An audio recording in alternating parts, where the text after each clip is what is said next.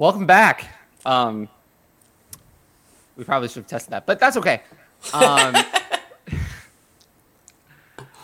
it's the day after the Super Bowl, and it was exciting for about 59 or 58 minutes, and then the last two minutes were not so exciting. Um, but we have a great uh, a great crew here today to discuss the Super Bowl and uh, some dynasty tight ends and some other things. Um, so uh, why don't we go around the square, I suppose, and uh, introduce ourselves. That's your cue to start introducing yourselves. I'll go first. I'm Evan. You can uh, catch me at FF Evolution, as you can see there. Um, I just know Tyler for ages. I, how long have I known you for, Tyler? A couple years now? It's not that long. I mean, I haven't. Feels like a couple years. Yeah, I mean, a couple years is not that long, though. Oh, that's true. A couple years in this space can be like an eternity, though. Sometimes. That's true. Um, but yeah, no, I, I over here in Belfast, Northern Ireland. So I was up till about four in the morning watching the Super Bowl, and so I'm very tired. I've yeah, you drinking a lot of messaged me coffee. Um, During, and, I was like, "Isn't it 4 a.m. your time?" Yeah, it was definitely finished about 3.30, 3.45 in the morning. Um, but yeah, I have a podcast called Dynasty Debates. I write and rank for Dynasty Nerds. And yeah, Tyler once beat me horrifically in a chess game. And it was embarrassingly bad. That's my Oh. origin story. You're one of many. that game was not very competitive. Don't feel don't feel special is what Tyler's saying. Yes, no, no. Many people have have played me and lost. It's a common occurrence. Oh, I guess that's me now, eh? That's true. Yeah, go for it. What is shaking, people? My name is Smokey Hell Nelson. Uh, you can find me on Twitter at Smokey Hell NFL. I'm host of the Smoke Show, which covers a lot of things these days. Not so much football anymore. I've had to put it a little bit on the back burner while my wife's been in school because f- football episodes take time. What I do now takes no time, so it really was a no-brainer, and it kind of made the, the the channel go insanely through the roof. So yay, small victories. But wife's done school like two months, man. Guess who's getting back into the football game, baby? This guy. You, you act as if I like prepare to come on this show. Like, Yeah, no, I I mean like doing doing solo podcasts and stuff like that, where I where I can't uh, lean on the help of my friends here and just I did a solo show. get me through I, this. I did a solo show yesterday. I prepared for it for about a minute. Fantastic. I looked at the questions. It was good. It was good.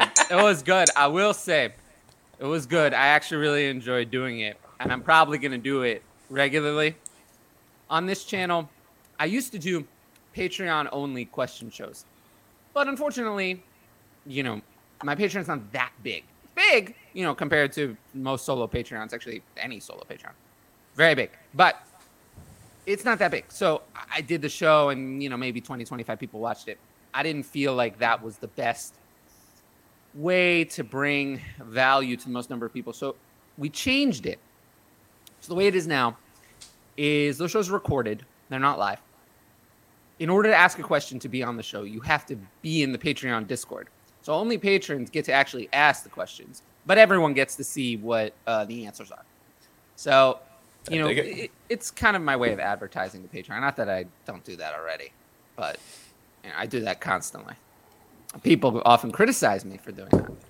Oh, how dare you do business I on know. your own show? I know. I know. I get that a lot. Considering this is my channel, I get, like, how dare you? How dare Well, you? come on, man. You're top No, square. I- How you dare? know, there are people in the fantasy industry who just they're great people, and they do their fantasy content out of the goodness of their heart. And, and you know that's great. I mean, that's great for them. You know, they can enjoy that, and, and they should keep doing it. But you know, that's not everybody. And you know, some Fair. people feel that you know there's uh you know want to do this for a job or whatever and um you know i uh i just hate it when people get on me for that um and there's one other thing uh can you please explain why your parents named you smoky hell Shh, the Yeah. government's gonna be after me, man. Uh, I get to say stuff like that because of the beard that I have now. I can just say crazy things every now and then, and people are like, yeah, okay. Um, but no, the uh, the the origin of the name actually comes from a a man who was 55 years old at the time. He was kind of one of those legends who doesn't actually seem real. He was a regular. Uh, I was bartending down in Victoria, uh, our province's capital. I'm on the west coast of Canada, if y'all didn't know. Um, I like anyways. Canada. Ah, Canada's a good place well, for no, it's, the most it's part. very good. I like it because the healthcare system is much better there. The healthcare system Absolutely. in America is not so good. It's not so good. It's rare. Wow, political comment from Tyler. That never happened. Uh, but there you go. Very rare. Um, but the healthcare system in America sucks. So you know it's much better in Canada. I think there are many changes that could be made, but these are irrelevant details. Um, but anyway, go ahead. It could relate to tight ends. I mean, everyone needs healthcare, right? This all ties in, man. Absolutely. Now, I've I've, I've it- never done a show with Smokey, so I got to pull something up. This is absolutely true. Smokey Oh, it's so fire. I love your It's energy. so true. I love I love everything about it so far. Never done a show with you two, but I'm always I always love meeting the guy, the people that you know Tyler brings on and doesn't tell me about, and that I kind of hop into I the did- room I did with not a minute tell or you? two. Oh, I mean, come on. All right. what? I thought I did. Total No, surprise, y'all. Well, I know I know there's well, gonna that's be your some fault. people that's waiting your fault for because me. you have access to the show sheet of all the people on it, don't you? Uh, you, might- you might be right. You might be right about that one. You one. do. I think You it's do. more. So I think it's actually, more that's fun not at this my point, fault. That's your fault. No, no, people, no. If- the if- people heard it. You're right. You're right. But I think at this point, it's more fun when I hop in and I just see That's one true. or two new faces, and I'm like, "Hey, I've never talked to you, but we follow each other on Twitter, and let's have a little conversation before Tyler gets in here." I, I do have an announcement to make that I didn't tell you, but I, I will tell you now. Um, it- it's a very irrelevant announcement, really. The the shows will continue uh, being 2 p.m. Eastern on Monday and 7:30 p.m. Eastern on Tuesday. But after this week, uh, the shows will flip from what they are now. As in, this week we have, you know, this show is like tight ends, for example. Uh, and then tomorrow is the Ask Tyler with an absolutely beautiful thumbnail that Maddie Big Chest made. Like beautiful. Like I don't know if you saw it. It's on the channel. It is amazing. Like I, I love it. I love it. It even has my hair, a light bulb, everything. it is. I Shout swear, out- it is shout out Maddie Big beautiful. Chest for no, all the well, that's why we're that's why we're talking about it because I wanted to shout him out for how awesome that I love it. Uh, and I don't even have to edit it for each show. I can just reuse it because it's so nice. But what I'm saying is that the shows will be flipped. So this show after this week, it'll be the same time. You know, both shows will be the same time. The difference is that this show will be the question show with no show sheet, and the 7:31 on Tuesday that'll be the one with topics and the show sheet. Uh, this show will be shorter, um, most likely. I mean, I'll try to keep both shows around 90 minutes, but this show is often ran into like two, three hours. That's not going to be the norm. Uh, we're going to aim to have both shows be 90 minutes. So 90 minutes kind of a, on Monday of Ask Tyler, and then uh, 90 minutes on Tuesday of a topic. If it runs a little bit over, it runs a little bit over. Especially when we do mock drafts on Tuesday, it might run a bit over, but that's okay. Um, but that that's what it's going to be going forward. Uh, so, but nothing will change. The shows will be at the same time, same people, but the, they'll be flipped. Um, yeah, just it's mostly because I have fewer co-hosts on the show. So if I ever have to do the show alone, it's better. Uh, if somehow I get in that situation, it's better to have no show sheet alone and just do a shorter show of Ask Tyler. Um, okay. Speaking speaking of Tyler, one more. Or, or I wanted to bring up one more thing. You know, Yes! Yeah. So, Yeah. happy, Happy Is it your birthday. Happy Yesterday. birthday. Oh, Super Bowl birthday, I know I, that was kind of crazy having a Super Bowl birthday. I, I had a Super Bowl um, birthday party kind of at the same time. I didn't really, I don't really like celebrating my birthday, so I wouldn't have had a birthday party otherwise. Um, but yeah, it was nice. It's, Well, it's happy a good it's a good like having another occasion so it's not like hey everyone it's it's my birthday it's like no let's get around for the super bowl if you want to wish me a happy birthday you know by all means and we got a pretty good game obviously we've well i'm sure we'll talk about it more but you know like we were kind of saying before we got on, as someone that you know isn't a fan of either of these specific teams, didn't really have you know a dog in the fight. I thought it was it was awesome for like you said, you know, 58 minutes. Some unfortunate things kind of at the end that made it made it you know a little bit less exciting outcome. It was still an exciting game. It was still exactly. I think it was still an exciting. It's definitely, I would say, one of the best ones we've had in a good while. Like, Yeah, man. this is my like like I said, this is so we're over here in Ireland, and the game doesn't start till like half eleven, like at night. So it's almost midnight by the time it kicks off. My son is eleven now, and he like begged me for like a couple days to let him stay up and watch it. So I let him stay up and watch it, and this is his first ever Super Bowl. And he's like, I'm like, who do you think's gonna win? And we're talking about it, and he's like, oh, I think the, I think the Kansas City Chiefs are gonna win. I was like, really? Okay, okay. Because I was sort of like thinking the Eagles were gonna win. You know what I mean? Because like obviously they're healthier, they've got nice offense and defense, everything's well, okay. Well, look, you know, I mean, uh, you know, Andy Reid's a great coach, and Mahomes is good, so maybe. But you know, and he literally stayed up the whole time, the entire thing. He loved it. He was like buzzing because I mean, every time one of us went out to grab a drink or something, was like, somebody just scored a touchdown. AJ Brown just scored a touchdown. What happened? You know, it's just Oh like, my crap. God. He, he That literally got up to go to the, yeah, he literally got up to go to the toilet at one point, and I was like, "Here, don't miss a touchdown." And he like ran up to the toilet, and it was like right when Kadarius Toney got his touchdown, and I was like, "I told you not to go to the toilet." so he loved it. He's hooked. He's like, "I'm gonna stay up every year and watch I, the I Super have to Bowl." ask an important Yeah. question. Smokey, how do you have this much energy? Aren't you It's- older than Are me? you okay. allowed to tell Yeah, us? here's here's a game. Guess how old Smokey is. You're older than me. I think. Maybe I'm not. pretty sure I heard you say something about this once, and it's like crazy. It's like 40 or something like that, isn't it? Like 42 or ah, something. ding ding ding ding Okay, ding. You're a lot older. Yeah, I'm 40, man. That's awesome. I'm gonna be.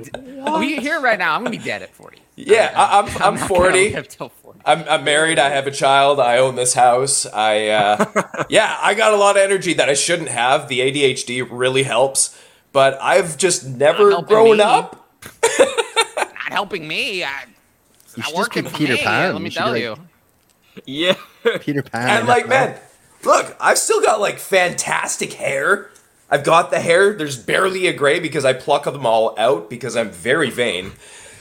But you know, Wow, we might have I, found uh, someone more vain than me. yeah. that's Well, it, it's Yeah, it's the it's off. the years of experience. I'm so vain. Phrasing. We know this.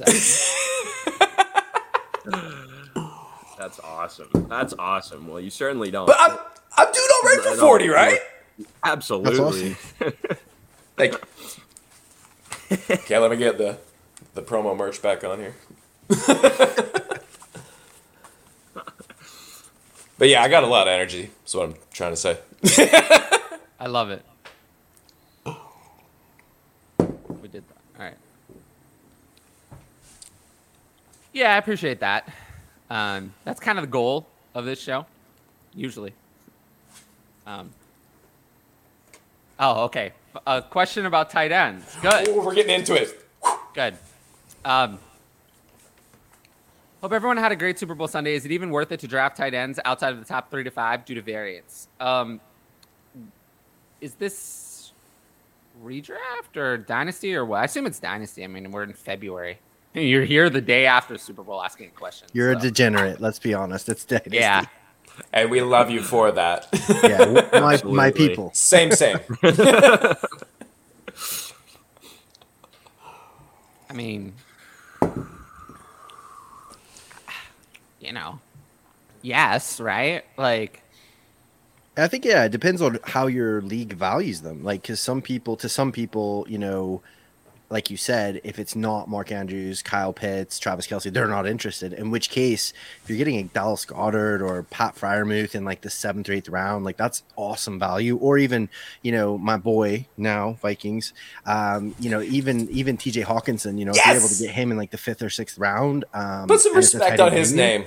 yeah, definitely. So, absolutely, I think that it's it gets gross quickly, but yeah, I definitely still think you know there's guys like Dulcich, there's guys like Chig um, that could like come around, that could like pop off in the next couple years. Let's not forget it's a very slow developing position a lot of times. So if you get you know if you miss out on one of the top guys, I would load up, get three or four of the kind of up and coming, and see who kind of hits maybe. Yeah, I mean, like you said about the up and or you know, like kind of slow uh, process of you know becoming an actual relevant fantasy tight end. Even guys like Trey McBride, who you know they have the draft capital, they didn't really do all that much. I mean, and I see, yeah, Kevin. Kevin also put in a comment about that, but they flashed it. a little bit at the end of the year when they when they had more opportunity, and they and that's really all you can expect from especially a rookie tight end because sometimes you see them do absolutely nothing, not even a flash, but they turn out to have a you know a solid career. So you want to you want to pay attention to some of these guys that you know maybe they they were under 50% snaps basically all year long, but a couple times they got the opportunity, they definitely flashed a little bit. You know, even a guy like Isaiah Likely, um, you know, obviously Trey Chig. You know, it looked like Okonkwo every single week they had one 40 plus yard play that they kind of designed for him, and it was just it was money every time, and that might be his only catch of the game, but they, they, that's how they're using him. So, so I think it's definitely important to kind of keep keep track and tabs on some of these guys. But I mean, even even in the top three to five, like especially in the dynasty landscape, some of them are getting older, even though they're just absolute studs. So I don't think you're paying like obviously in in redraft we're looking at Kelce as a top five pick or whatever still, you know, for the last or uh, at least first round for the last however many years and hopefully a couple more years to come. But in Dynasty, you don't quite have to pay that first or even second round uh, value to, to have him on your team for those next couple years. So I do think, I mean, it's not a position you completely, completely want to front contact. You can definitely still get some value, even if it's you know, mid or sneak some value in. Yeah, when it comes to Trey McBride, I mean, I do like him. I think he's undervalued. You know, people just, yeah, I mean, you know, that kind of thing. Uh, pushing Ertz out, I wouldn't really worry about Ertz. Um, but yeah, I mean, he was a good prospect coming in, uh, and you know, he got good draft capital. The landing spot was kind of hyped at the time, but it uh, hasn't really worked out. Maybe the best so far. I mean, now Kyler Murray is going to miss time. So we'll, we'll have to see. But uh, yeah, I mean, he's definitely someone. It's hard to buy someone like that uh, because you know then you have to get them from someone else. Much more likely that someone I would draft. Uh, given his startup price, it seems a little low to me. Uh, so someone I would draft. I don't know about buying, but but drafting almost for sure. That, and that's another thing is when I say someone's a buy. What I mean more is that during the off season is that there's someone that I draft. That's really what I'm saying. Is there someone I draft? Is given because the most reliable thing we have is ADP. That's what we have. So that tells you where they're drafted. So I would either yes, I would draft them at that price, or no, I would not draft them at that price. And I, I with Trey McBride, I would. So that's you know th- that's really what I'm saying when I'm saying buy. Uh, in terms of how easy someone is to buy, that's going to depend on the manager who has them in the in your league, which is gonna you know obviously vary. But in drafting, all the players are available to everybody, so you know um, that it's an even playing field. well, Well, it wasn't Gus, even my I- birthday, but thank you. he'll love that. He'll, he'll love that. Um, well, Gus, I really hope that you're uh, you have a good trip to the mountains. I really hope your mountains are good. Yes, that's what I would say to you. Is this some inside code that we got going on? Like, Oh, uh, absolutely. I wish your trip to the mountains well. It's like reminds me of Oh, the uh, that scene where they're like the brothers, or you know, may the ancestors protect you.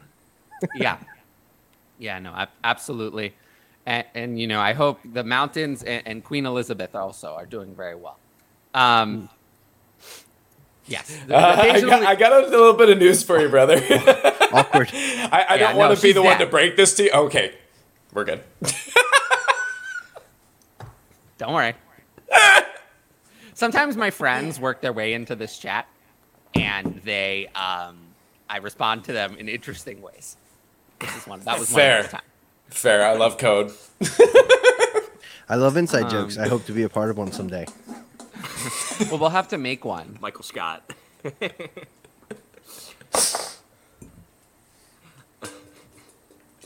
Um I mean, I think Dalton Schultz, especially, I think he's he's kind of a difficult person to value right now, especially because I, I think he's one of those guys that if he if he goes back to the Cowboys, he retains most of that that fantasy value that he's kind of had the last year or two. But if he goes to most other places, we're going to see kind of a decline in that value. Um, I just don't. I think that team likes him more than an actual team would normally utilize him, and some of his production has kind of been attributed to you know they don't have that second guy, and he's really the guy that steps in for Dak, and you know even though he's he's careless and he's catching that ball with only one foot in at the end of the game, like he's he's still the guy he's kind of going to at the end of the game when he needs that. So I, I do think it's it's tough to really value him without like unless you're going to put all your marbles into one basket, you're like, okay, he's going to come back. He's going to be a cowboy again, at least for a couple years. If you really think that, then then I understand valuing him kind of still somewhat high, um, the, you know, kind of back end of the t- tight end one range. But you know, if he goes somewhere else, it could absolutely crater his value. Um, so, I mean, what, what, do you guys think in, ter- uh, in terms of actual pick value? In especially in 1.5 type. Yeah, I mean, for me personally, I'm not. I'm just not a Dalton Schultz guy. You know, I, I just think he's a jag. I mean, no offense to him. Like, I think he works really well in that no, system. please offend him. We we want that. that would be better. We need to increase our ratings. I'm not going to say anything uh, offensive to him as a person, but as a fantasy asset, um, I think that you know, he just reminds me of one of those guys that works really well in that system, but you could copy and paste him, you know, anywhere, sort of thing. So, if anybody was willing to give me any first, I would take it in a, oh. in a, nobody's in a tight end premium leagues. Nobody's like, so, oh. no, I'm just saying, like people do. They they literally they people last year were going crazy for him. They were like, oh, he's going to be a top three, top four dynasty tight end. If anybody's giving me the 111, 112 in a tight end premium league, I would definitely take that. But honestly, like, I would love to just. Ra- I'd rather try and like tier down to one of these other guys that we talked about and get like something on added on top rather than just a pick. Because most likely most people are probably only going to give you like something in the second round like a mid second or something in which case it's just a dart throw. And if you're trying to replace that tight end production with another tight end you're going to pick somebody up probably in the rookie draft that you're going to have to wait possibly a couple years for to even make a difference. So for me i'd rather try and see if can you tier down to like Chigoziem Okonkwo and a late second or something like that. You know what I mean? If you're if you're looking to get out of the Dalton Schultz business, which I would be absolutely fine doing. Mm. Yeah, I, I would say yeah. that, you know, I do think Dallas is going to re-sign him. But we'll have to see. You know, we'll we'll have to see. Uh, I don't know about that.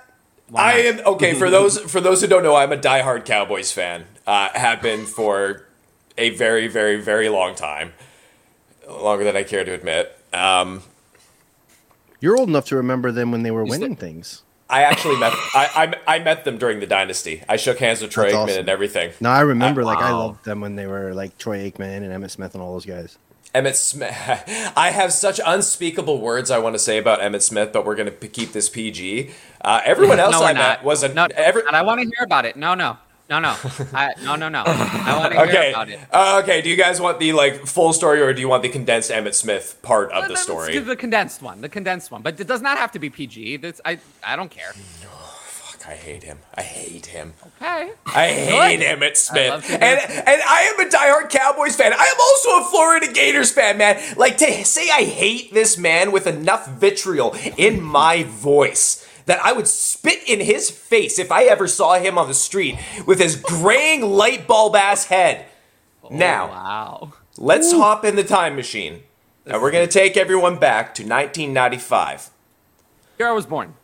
What? Oh, Jesus Christ. so. So, so I, a boy oh, of 12 years old, went on a cross country trip by myself, hopped on a plane, and went out to Ontario. This is basically the equivalent of going like Seattle to New York. Um, and uh, my brother lived out in Ontario, and he was 15 years older than me. Still is. He's really old. but so, and he's a diehard Cowboys fan, and they were up in Toronto playing the Buffalo Bills in the first exhibition game outside of the states. It was called the American Bowl and it was at Sky Dome there where the Blue Jays play, um, or did play. I don't even know. Yeah, they still do. Anyways, we're getting off track. We go the day before the game because they got an open practice, so you know they're practicing down in the field, and you can go right right down to the sideline and meet the players and everything and get some autographs. And I'm a 12 year old kid looking up at these gigantic monsters, monsters, and. I'm just in awe. I'm getting this, and they were so nice. They were so incredibly gracious, all of them. And one of the guys, I can't remember who it was, but he was like, "Hey, if you want to get the rest of the team's autographs, this is the hotel we're at. There might be some players in the lobby or whatever. You can take your chances." I'm like, "Sure, whatever." So we're there with my brother and his best friend, and they're like, "Okay, well, you know what? We, we got some autographs here. Let's let's give it a try." It Wasn't far from there, and so we go to this place, and sure enough, there's some players in the lobby and everything. And I, I look over in the corner, and there's Emmitt Smith sitting in like uh, just you know one of those big ass kind of look like Emmitt this Smith. chairs in in the lobby. I'm just like, no way! I've got his rookie card on me, like in my hand. I'm like, when am I ever gonna get this chance again? I'm a fucking white Canadian. Like, are you kidding me? So I'm like, all right, and So you I hate this guy I've, because he wouldn't sign your rookie card. Uh, I'd be okay with that, you know. A simple no would suffice, but. Uh oh. Here we go. I've always been a very respectful person. Even some, I mean, as a 12 year old kid, come on, like, like I'm just gonna walk up and get- give you I brass nuts. Yeah. so, anyways, I walk up to him and I'm just like, "Excuse me, Mr. Smith. I was wondering if I can get an autograph, please." Verbatim. He looks at me, just goes, puts his headphones on and fucking looks the other way. And I am crushed! Crushed! Fucking 12 year old kid. I'm, I just like, I'm, I'm stunned. Like, what the fuck just happened? I, I just kind of turn around dejected and I just start walking away. I'm like, what the fuck just happened, man? And then I see a bunch of people going towards the, the you know, the fucking sliding doors, front lobby or whatever. I'm like, okay, someone big's got to be coming in. So, as you can see, at 40, I am still this size. You can imagine me at 12. so I slip my way to the front of the little uh, crowd forming quite easily. And as I do, the doors open up and in walks Troy Aikman. And I just look up, my jaw drops, and my hand just reflexively goes up, and I go, "Uh, Hi, Mr. Aikman. and he shakes my hand, gives me a smile, and then, you know, his people are around him, take him up to his room. I'm just like, So, like, it went from a great situation to the worst situation to a really great situation again in the span of like an hour. And it was just, it's a memory that'll stick with me forever. And it is why I've been a diehard Cowboys fan since that day. So it's like, yeah, I hate Emmitt Smith. I love it. That was not bad. Yeah, I thought he was gonna like. I thought he like not punched you in the face as bad. a 12 Yeah. or something. Like, he like stuck his foot out and tripped. well, you know, 1995 was a different time. So yeah. So just to I thought he just review, backhanded you over the just to sofa or review, you something. still remember this my Oh, yeah. entire life later. Yeah, he My clearly needs entire life later, you still remember this. Yeah, I I have I have many things about me, as you could probably tell. Um, one of them is like uh, it's it's not an eidetic memory. I can't recall absolutely everything I've ever read from any time or whatever, but I have a really, really, really good memory recall. I can remember my first memory at three months old. Not super clear or anything like that, but I I was in the hospital for testing for a heart murmur, which I do have. And I just remember, you know, the leads coming off me, the black and red wires. I remember looking out the window when it was an overcast day, and like, it, there's only so much you can glean from being fucking three months old. but like, it, I, I I can recall a lot of things with very clear detail from throughout my life. So yeah, that and that one. I mean, that one was traumatic in good and bad ways, so it's kind of etched in there a little harder. Now is is that so that you said that's the only that's like the reason you became a Cowboys fan? like you Yeah, didn't have any absolutely. association with them beforehand. Well, my brother was a diehard Cowboys fan. He's the one who got me into football in the first place. I, I, owe my diehard craziness of love of this sport to him. Absolutely. And, you know, you, you kind of get given your first team uh, by osmosis. And, I mean, without, without that experience, who knows? I might not have been a Cowboys fan. I, I definitely would have been a football fan. There would have been no avoiding that. That is just, I don't care what timeline we're on here. They all would have converged at the point of NFL love. Um, but would I have been a Cowboys fan? Who knows, man? I could have saved myself Yeah. some like 30 years of heartbreak here. It's just a dagger in the heart every time. But you know, seeing the Eagles lose last night was a little, a little pick me up. I love Fuck it. them Eagles. No, it's always it's always interesting. It's always Where interesting all to learn. Our, our Eagles like- fan uh, Um, Yeah, they're you know, they couldn't they couldn't make it today. Couldn't make it Ryan and- today. Ryan Ooh, and watch Coach out. down bad. Damn. Ryan is Ryan is very. He said he was getting very angry. I was like, Ryan, if you're angry, you might actually get angry on the show, and that would be great. That would be a great thing. I think the people would love to see that. Um, so I told him he's got to keep that energy for tomorrow. otherwise, otherwise, it's if, if, if it didn't happen live on the show, it didn't happen, right? We know that. Uh, all right. Happy birthday. Thank you. Thank you. I'm getting old, but thank you. It's not so bad. Uh, you know, it's better than the alternative, isn't it? Um, Bingo. got offered Kelce for my 108 and uh, 25 third. I didn't accept it. I only have Kmet. Um, well, What's your team look like? yeah. Uh, I mean, Kelce's worth more than that anyway. Yeah. But Tell you this: two of my three championship-winning teams this year had Kelce at tight end, so he it is was the hard biggest. to win with uh, without him. He's the biggest positional advantage there is in fantasy football right now. Well, you you said Kelce's worth more, so should should Nick Nicholas be trying to go back and, and just see if he can get that trade done? Sure.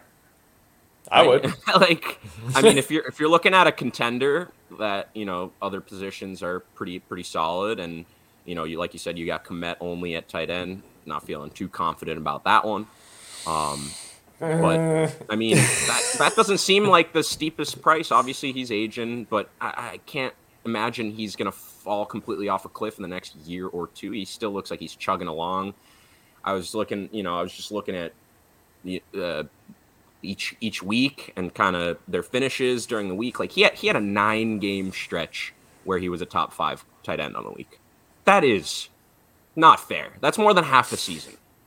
And that's not even count like not even looking at the the six straight games of playoffs that he's now had a touchdown. Like he's he's just an absolute monster. And it doesn't seem like he's really slowing down whatsoever. So He was over 100 points over second place. Like, come on. There is no more advantage there in, in fantasy football than Travis Kelce.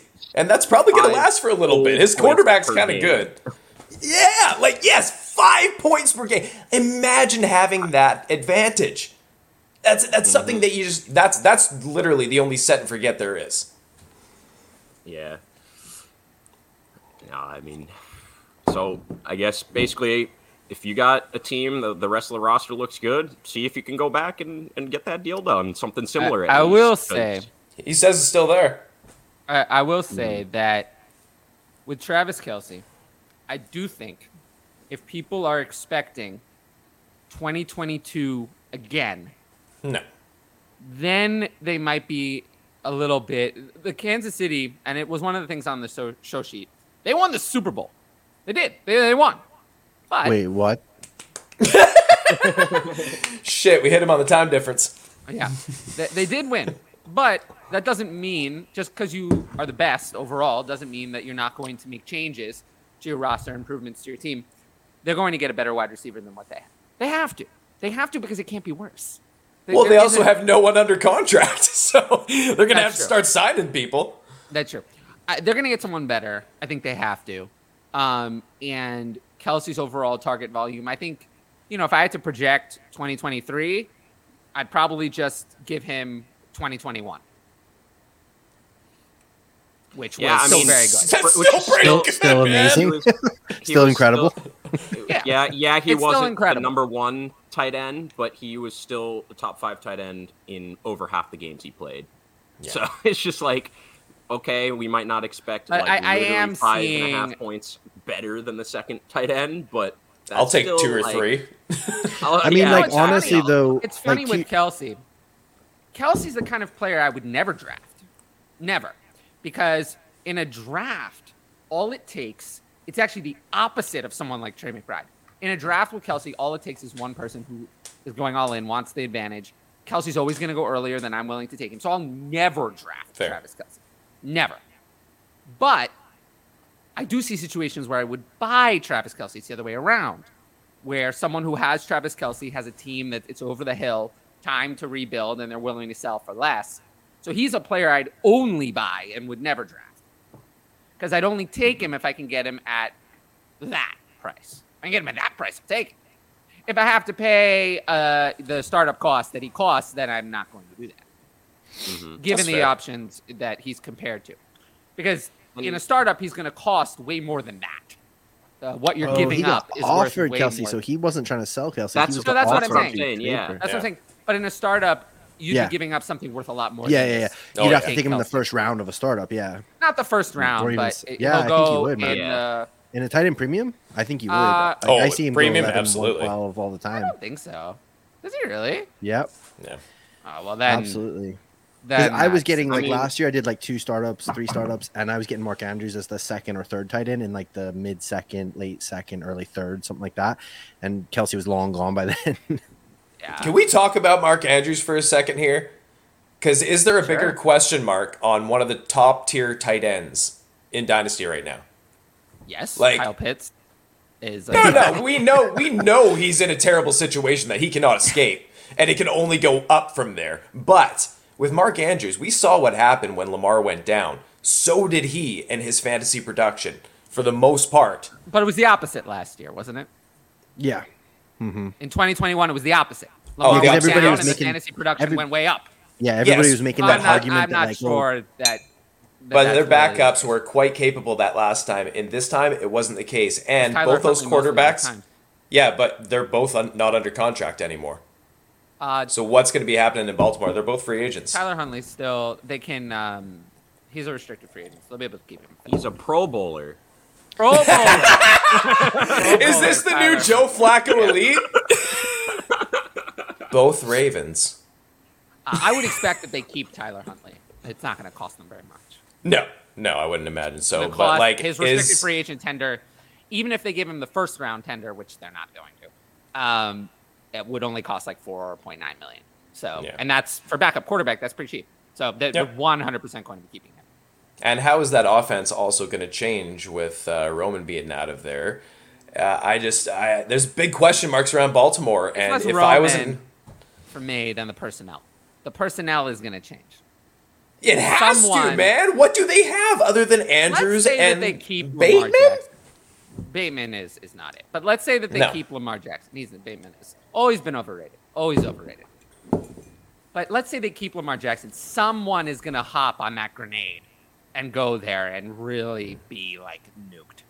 Because I don't care what you do with the offense. Lamar Jackson is limited as a passing volume. The passing volume will the efficiency could be there. In 2019, it was there. For one of his four years in the mm-hmm. NFL, it was there. The other three, it has not been.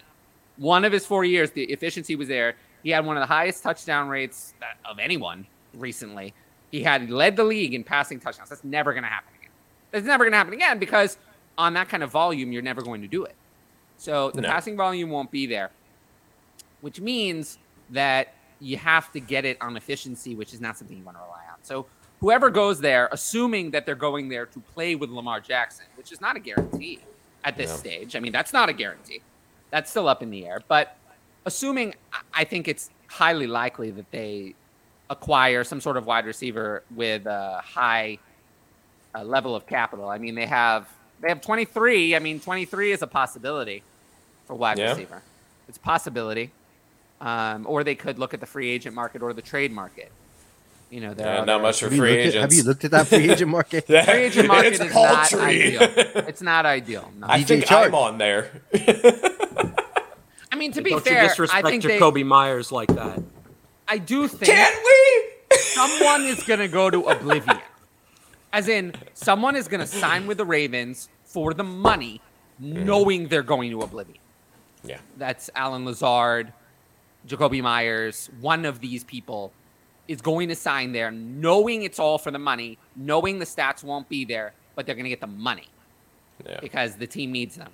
And you're gonna Baltimore is going to have to overpay to get a wide receiver to go there because nobody's you're not going to get another job after going there because your stats are going to suck. so whoever they get is going to be overpaid, is going to be overpriced, and is not going to be someone I want. But they probably will be a free agent. Probably one of the two that I named, Allen Lazard or Jakobi Meyers, are the two that make the most sense. Allen Lazard honestly makes a lot of sense. Allen Lazard or Corey Davis if he's a cap casualty uh, from the Jets would be someone who would potentially look at jumping. DJ Chark as well. DJ Chark, I feel like, is never going to get a real contract, so he'll just take the money. Um, Mm. He would be a candidate. Uh, and then they He'd could look also okay draft, with a star on his helmet. they could draft some DJ Chark. Yeah. Uh, I think Dallas is, uh, has bigger plans, to be honest with you. DJ Chark is just another. DJ Chark is just another Michael Gallup. DJ Chark doesn't solve anything. Yeah, but Michael Gallup ain't Michael Gallup anymore, man. He looked like trash when he came back. And I I, know. love DJ Gallup. Chark Don't get me now wrong. DJ Chark now and Michael Gallup now are very similar. Yeah. Uh, it's it's deep, but it's not good. It's deep, but it's not good. So there's a lot of options. You, that's why, like, I don't know. It's like a kiddie pool full of meatloaf.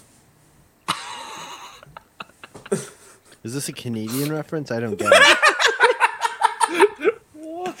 Like, you know, it's deep.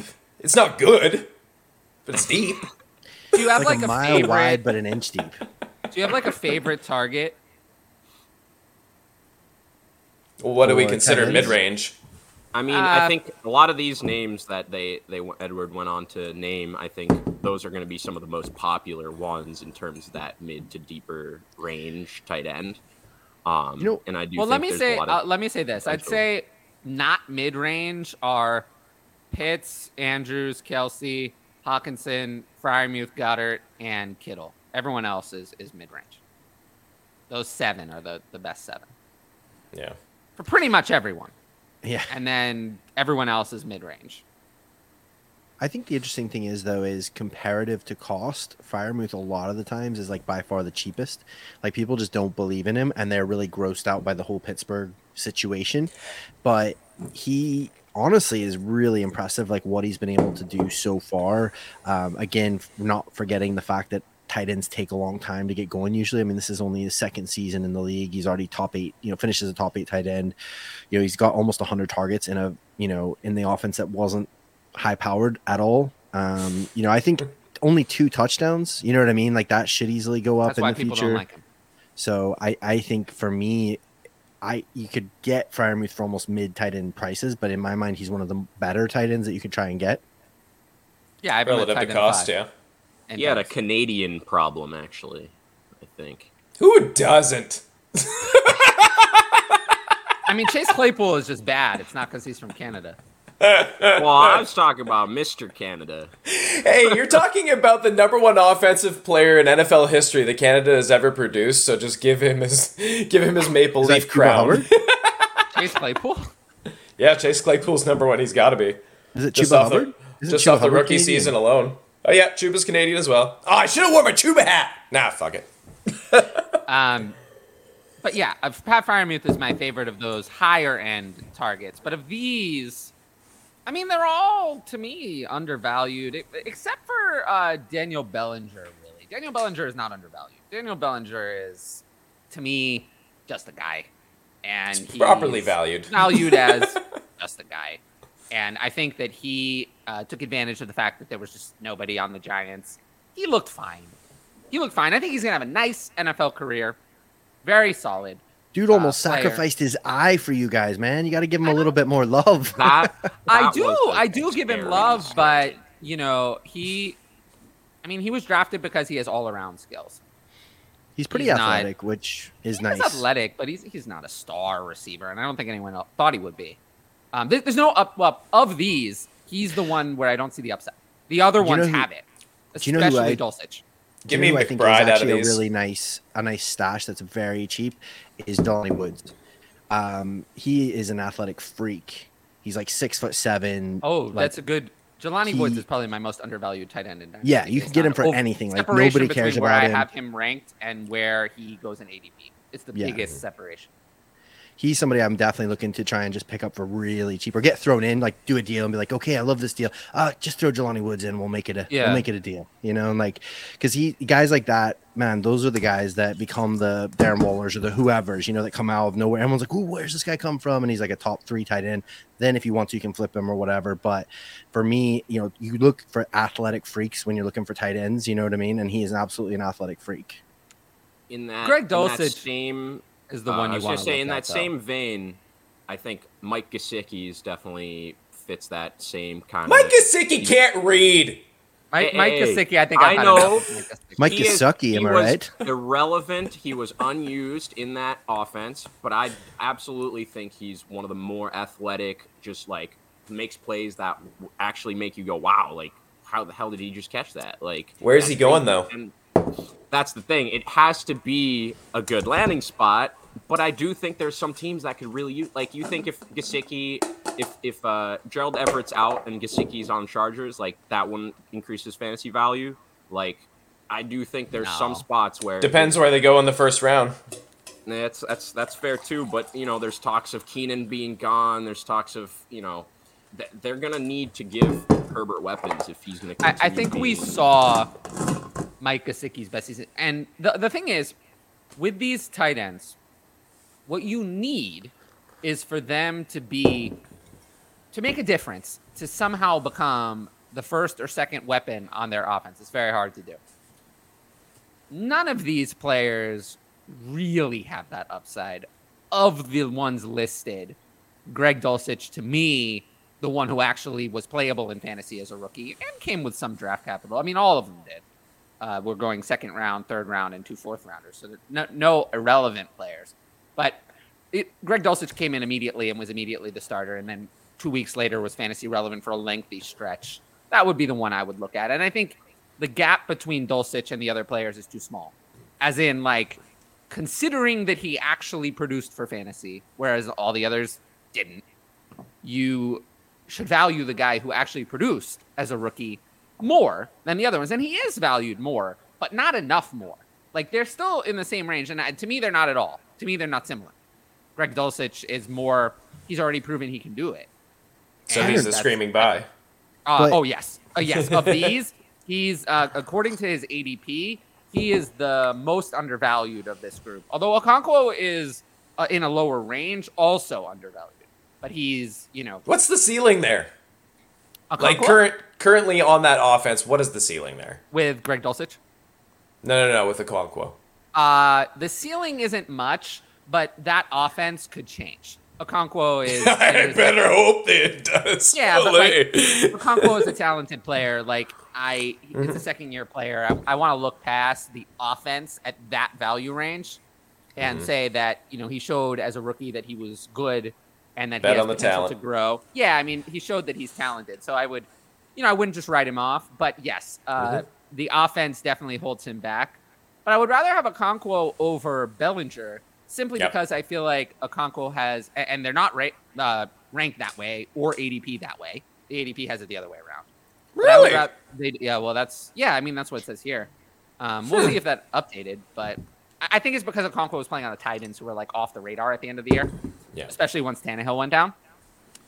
But I think Okonkwo has more athletic upside. I think he showed more big plays, and and that's what you want, you know, at tight end, someone who's going to sh- give you some big plays and really get on the map for fantasy. Whereas Bellinger's three receptions for 25 yards and maybe he scores a touchdown every five games is not going to work. I mean, that's not helpful. Um, Although I, I will say, Bellinger is probably the better real life player, but that's not the game we play. Like Bellinger is probably more valuable to the Giants because he can play 90% of the snaps. So Okonkwo's never going to do that. No. But you know, that's not we're not evaluating who the best real life tight end is. We're evaluating. We're playing a game about a game, folks. Um, and that's something we got to look at. Keep it in mind when we're looking at this year's rookie class. Mm-hmm. Um, this year's rookie class has a lot of relevant tight ends, and we have to pick out the ones that are going to actually help us because there's a lot of them. There's a lot of them this year. This is a very deep tight end class. You know, people were saying, I mean, it was just Michael Mayer, but it's actually going to be there's going to be other a lot of relevant tight ends that we're going to A look lot at. of people like Kincaid coming out. Yeah, I mean, he's my tight end too, pretty easily right now. Um, and Mhm. then you know, then but there's a lot of guys who are like kind of on the radar. So we'll have to see how they develop. I think the Dulcich is also being undervalued because there's still somehow some like Albert Russ. O truthers. and I I've are no legitimately seen things I've I've seen some things that are like, oh, like they're gonna hopefully start finally using him and it's like There are no Albert. I mean, sure, it was a it was a shit show last year there, regardless. But I And I, really warned don't them think- last year. You know, I warned them that Alberto is is all athleticism, no receiving skills. Um, and that he sucks, and that they drafted someone better, and I warned them, and uh, now here we are. So, never liked Alberto. Never liked him. Once he didn't get the draft I mean, capital, I, didn't like him. Yeah, I think I would have liked I him if think he got the draft capital. the people just buy into the that athleticism that perceived like oh he's like you were saying with Jelani like okay like but it's like it's it is very hit or miss. They might become someone like you know that actually produces and because he's not being asked to block all the time and like really being used as a receiver but it also could just be like he's a 30% snap share guy because he's not really a tight he's just like a glorified receiver. Like One is thing that tough is worth really- thinking about, though, and is kind of impossible for us to be able to quantify, is the coaching aspect. And honestly, like Nathaniel Hackett was terrible as a head coach, right? Oh, And praise it's well, that. It's well documented That that, doesn't that doesn't even begin to describe it. it, it it's it's well For those who know documented. sign That, language. it's well documented that he literally Alberto was got poop. into his doghouse. So like, there's actually been quotes from you know Alberto basically in the nicest way possible, being like, "I'm relieved that Nathaniel Hackett's gone." You know what I mean? Like that, I'm actually going to get a chance now. So I'm not saying that Alberto. I like Greg Dulcich. He was my tight end two in this last draft class, so I really like him. I call him Sugar Daddy. I'm all about that life. Um, but like, you know, I love Greg Dulcich. I'm all about you know Greg Dulcich being awesome, but we, you know, Sean Payton didn't draft either of them. Sean Payton is going to come in. He's going to look at it. He's going to see what he likes and what he doesn't like, who he thinks fits his scheme better. Um, you know, so we have to bear that in mind. So my only concern would be at the minute. I know what you're saying about ADP and stuff, but if you look at things like Dynasty Trade Calculator or even Keep Keep Trade Cut, things like that, um, people are pretty high on Dulcich. Like Dulcich is going in like as a mid first round rookie draft pick at the minute. Like you're going to have to pay up to 107, 108 in a 12 team Superflex league to get Greg Dulcich. That's I think people that's- believe in the offensive rebound next year. Yeah, 100%. I, I will say this about Sean Payton. Sean Payton had his own version of Alberto, never used him, and then when Sean Payton left, Alberto, Juwan Johnson, uh, suddenly became used. So, not good. He didn't like his own version of Alberto. Yeah. So he hated his own version of Alberto. Uh, he chose to use players who remind me a little more of Greg Dulcich, boring, uh, you know, not as not Alberto could actually play the entire tight end position and not be a revolving door. Um, so just the fact that he he had Alberto, it was, Yeah. he was there, and then didn't use him.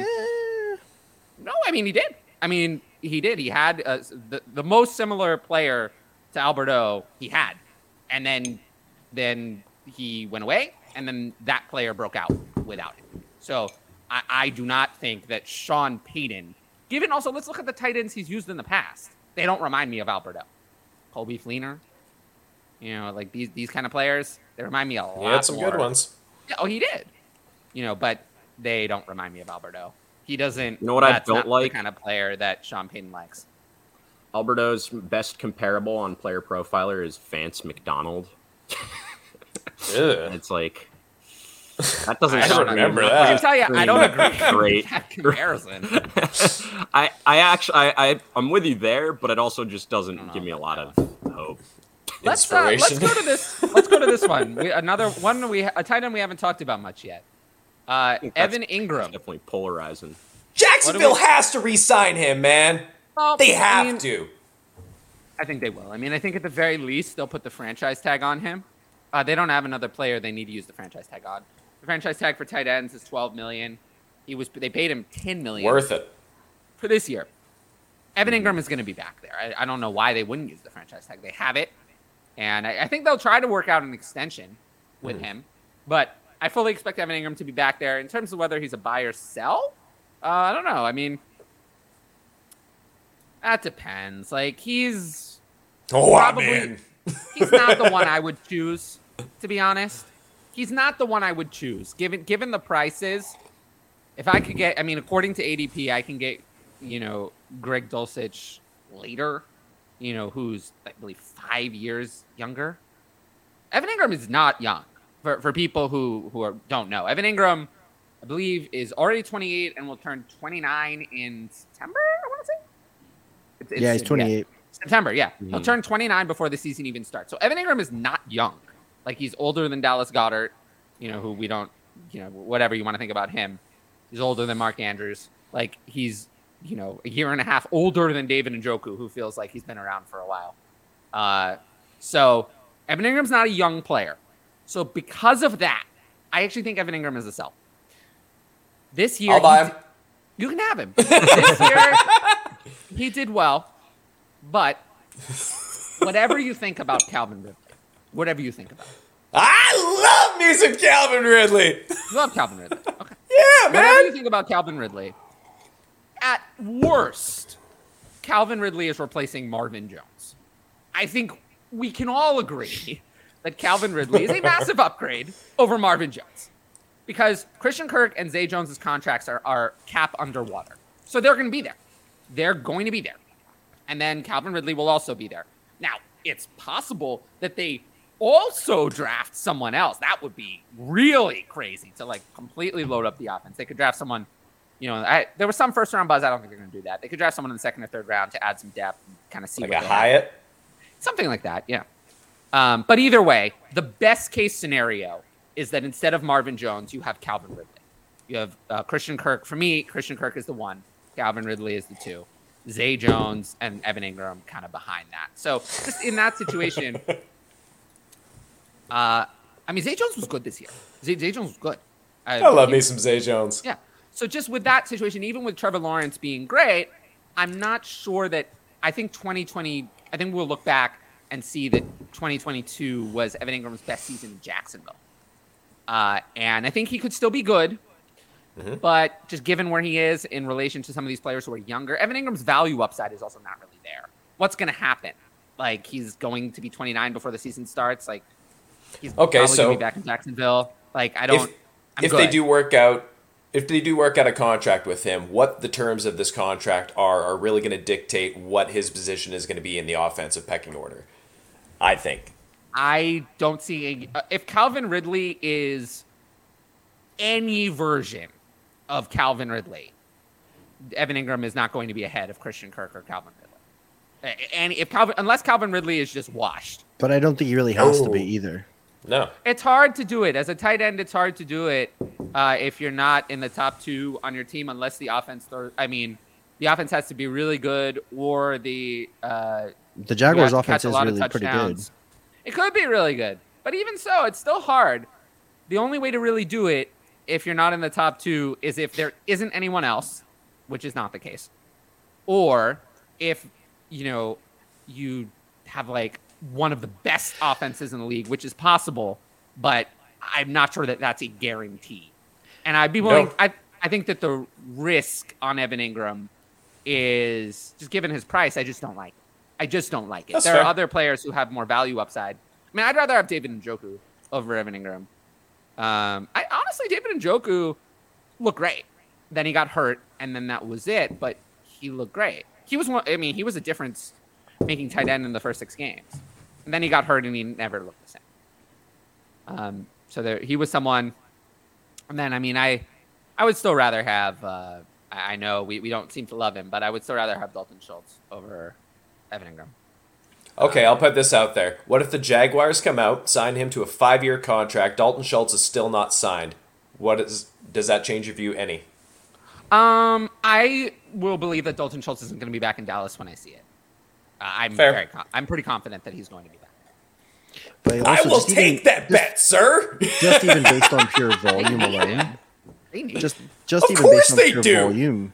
Trevor Lawrence threw 600 plus times his rookie year. He threw 585 times last year.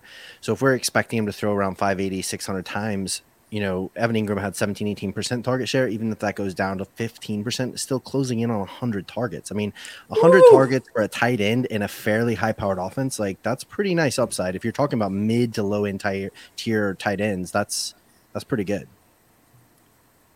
Yeah, I, I'm just not. I'm just not there. I'm just not there. And the the risk is high. If Calvin, I mean, Absolutely. No, the risk is if Calvin Ridley comes back and is Calvin Ridley, then Evan Engram is worthless. Or, or That's close not true at all, though. Oh, but basically, I, mean, don't think he's worthless with that I mean, if. Calvin Ridley is the old Calvin Ridley, then he is. I mean, No, then because even if Calvin Ridley is Calvin Ridley from three years ago, he's not going to get 100% of the targets. We just talked about there's 600 targets to go around. So even if he's getting a 25, 30% target share, they're still going to throw to Christian Kirk. They're still going to throw to somebody. So that's the point. My point is, even if he's only getting a 15, 12 to 15% target share, which is very small for somebody, if they bring him back, they obviously like him. He was tight in five this last year. You're still talking about closing in on 100 targets for somebody yeah, tight end position. I just don't buy it. I'm, I'm good. I'm, I'm good. I'll, I'll pass on that. Uh, I, I generally think that if you're going to take a player like this, the younger they are, the better. And tell you, and I think we can all agree on this. If Evan Engram comes out next season and is bad, the value's gone. There's no value left because Yeah, he'll that's be 30. fair. bef- There's nothing left. Whereas if Greg Dulcich comes out and is bad, there's still plenty of value left. There's a lot left. That's why I don't. That's that's why I don't want Evan Engram, because we all can agree that there is downside risk, and if there is Oh, downside 100%. risk, I don't want the player who's going to be who honestly has not been great in his career. I mean, let's face it, Evan Engram has overall probably been a disappointment based on. I mean, before this past year, we've been holding on for five years Well, oh, just no, because he's of his had rookie, really two rookie- Yeah. years. He's had two good That's years it. in his career, 2017 and 2022. Yeah, no, that's what I'm saying, like, 2018, for four years 2020, since his 2021, we're not good. bad. So, But let's go back to the coaching talk as well. He's been a disappointment. and the injuries. Yeah. Injuries I will and say there some are of the worst about- coaching in the NFL. There are things about and Evan Engram. constantly revolving offensive coordinator and everything Th- like there that. are things, as a Giants fan, there are things about Evan Engram that cannot be explained by a bad coaching staff. Yes, now I think we're getting to the root of it. You're a hurt, injured Giants fan. and he's done you wrong, and uh, there's some un- No. unresolved issues. No, if Evan Engram were 26, I'd be with you guys, but he's not. He's not. If he were 26, I'd be with you, but he's not. That that's really all it is. Is That's that fair. if you're wrong, you're left with nothing. A 20, a 30, like if he doesn't deliver, he's worthless. Whereas I'll take someone who like I'd rather have Trey McBride at his cost. If Trey McBride doesn't deliver, like Trey McBride's still gonna have insulated value and people are gonna be talking about it. Whereas with if Evan Engram doesn't deliver, he's done. So that's that's that's why. It's really that more than anything else. Um, and that's why I brought up that he's older than people think. Uh, quite a few. Jordan Akins. Know, older, um, Thirty years Jordan old. Akins is very old. Speaking of players who, He's, Jordan Akins is already 30. hmm Be 31 in April. So, so my answer to this is no. um, similarly, if Jordan Akins were younger, yes, but no, no. Uh, there, there is a stash I like on the Texans, but it's not Jordan Akins. Um, let me butcher this pronunciation. It's a very Oh, hard Quin- name. To, pr- yeah, uh, Teagan, Teagan? Quitoriano. Did I that Quintoriano, right? yeah. Quitoriano. Yeah, I like him. He kind of came on at the end of the season a little bit. He he was a rookie. If I had to roster one tight end from the uh, Houston, it would be him. But uh, I'm I don't think Houston's next tight end of relevance is currently on the team. Which it's it's crazy because I feel like there was you know people are trying to talk themselves into Brevin Jordan before the year. You know, Oh, he- talk about a bust there. oh my goodness, yeah. He I mean, he was he was. I mean, but you you guys remember before last season, like it was. I you know. who do they have on that team? He showed a little bit at the end of his first. Maybe year, we're like- learning that lesson. Who do they have is oh not. oh my and it's goodness! not a yeah, that's that's not a viable excuse. It's like you actually have to still be like You still have good. to be good. Yeah. Grasping at straws. That's all we're doing. but, but yeah, I would say no, really, to Jordan Akins. And even it's like yes, we we obviously expect the Texans to draft someone. I mean, obviously, I actually think the they're Texans- for Bryce, but Over drafting someone, actually, the Texans are a team to look at in the free agency market at tight end because they don't really have anybody, and I think that they need some. They're gonna have a rookie, they need someone competent Security Uh, blanket. Yeah. to kind of bring in there. I was saying, like, I was saying they're going to bring a rookie quarterback in. It's well, like they are. None of these we know guys are that. gonna- yeah, it- but I think they could bring even in a tight end to kind of help them. What about a Yeah. Tonyan? Uh, Tonyan is more. What about Hayden Hurst? Mm. That was a one year deal. Yeah, he's a free agent. I mean, I think Hayden he, Hurst is kind of boring, worked but out pretty. Perfect. He could be a Texan. Yeah. Shots fired. Yeah, I think I think Hayden Hurst would be someone they could look at. He's kind of like quiet, like he can block, you know, safe, uh, and just kind of add. Like they've been not an NFL offense for two years running, and they have a good number of draft picks, but I feel like they, I mean, you know, they're gonna pick a quarterback, and then they're probably gonna pick a wide receiver, and then you know, they still need other things. So we'll see, but. hmm I would say no. I, I expect the Texans. I mean, they could sign Gerald Everett. Or Mhm. Offer the bag to Engram. uh, well, I don't think they're going to get the chance because the franchise tag is out there. Uh, yeah, that's fair. but Everett and Gesicki are going to be gone from their teams. Let's see. Uh, it's still there. This is all. That was all about the Kelce trade. But let's uh, move on from this. Oh, okay. Rank these four running backs. What about this? Pacheco, Brian Robinson, Rachaad White, and Tyler Allgeier. For Dynasty, give me. Give me Rachaad Pacheco, B. Rob Allgeier. Uh, check my.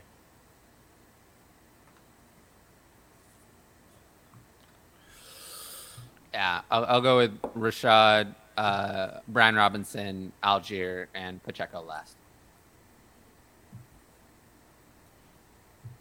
I wish Brian Robinson had never gotten shot. I bet he does too, man. Yeah. Probably with you on that one.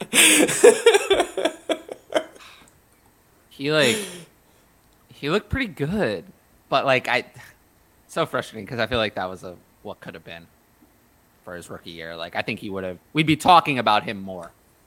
Talking about it more, but let's just remember it is Washington. Like, what a dumpster fire of an organization. I know, but I, I still, they're interviewing. Well, this might make you like him more. They're interviewing Greg Roman as their offensive coordinator. What? Yeah, that's what it said. Yeah, they're Commanders? interviewing. Yes, Cool. They're, inter- I they're thought I interviewing couldn't Greg like him Roman. any less. Ew. Well, that means all they're going to do is run the ball, so that's good. I'm I mean, they didn't throw the end, ball to Brian Robinson is. anyway, so that's not really changing anything for me. Maybe they can improve on his uh, putrid 3.9 yards per carry. I think that's a symptom of the offense a little bit too. I don't know, man. But yeah, I don't. I, I like Rachaad White. I mean, I think Rachaad White is actually Mhm. pretty good Mm-hmm. and undervalued. Absolutely. Yep. I think I think we all are in agreement that he's the first running back on this list when we're ranking them. Yes, sir. I think we we have a little varying two through four, but I mean, if you're trying to get go after one specific guy from that four, I think we're all kind of pro pro Rachaad White. Would you do 109 and 111 for 106 and 206? Super flex or single QB? Does it matter? A little. a little bit, you're right. No, No, because what would be available at 106? Uh, yeah, I mean, it matters to me definitely because if it's super flex, then you're probably talking at least two of the quarterbacks in the top four or five picks. So there's definitely some more juice there at the 106 if it's a super flex. Um. Let's see. I, I would probably, to be honest, that's the kind of trade I would want to be like on like the clock and looking at the board, knowing who I'm trading Yeah. up for, sort of thing. Because like in a vacuum, you're like, yeah, yeah, sweet, I'll trade it for the 106, and then like the five players you want go right before you, and you're stuck with like a dude that you didn't really want that much anyways, and now you're like, wait until the 206.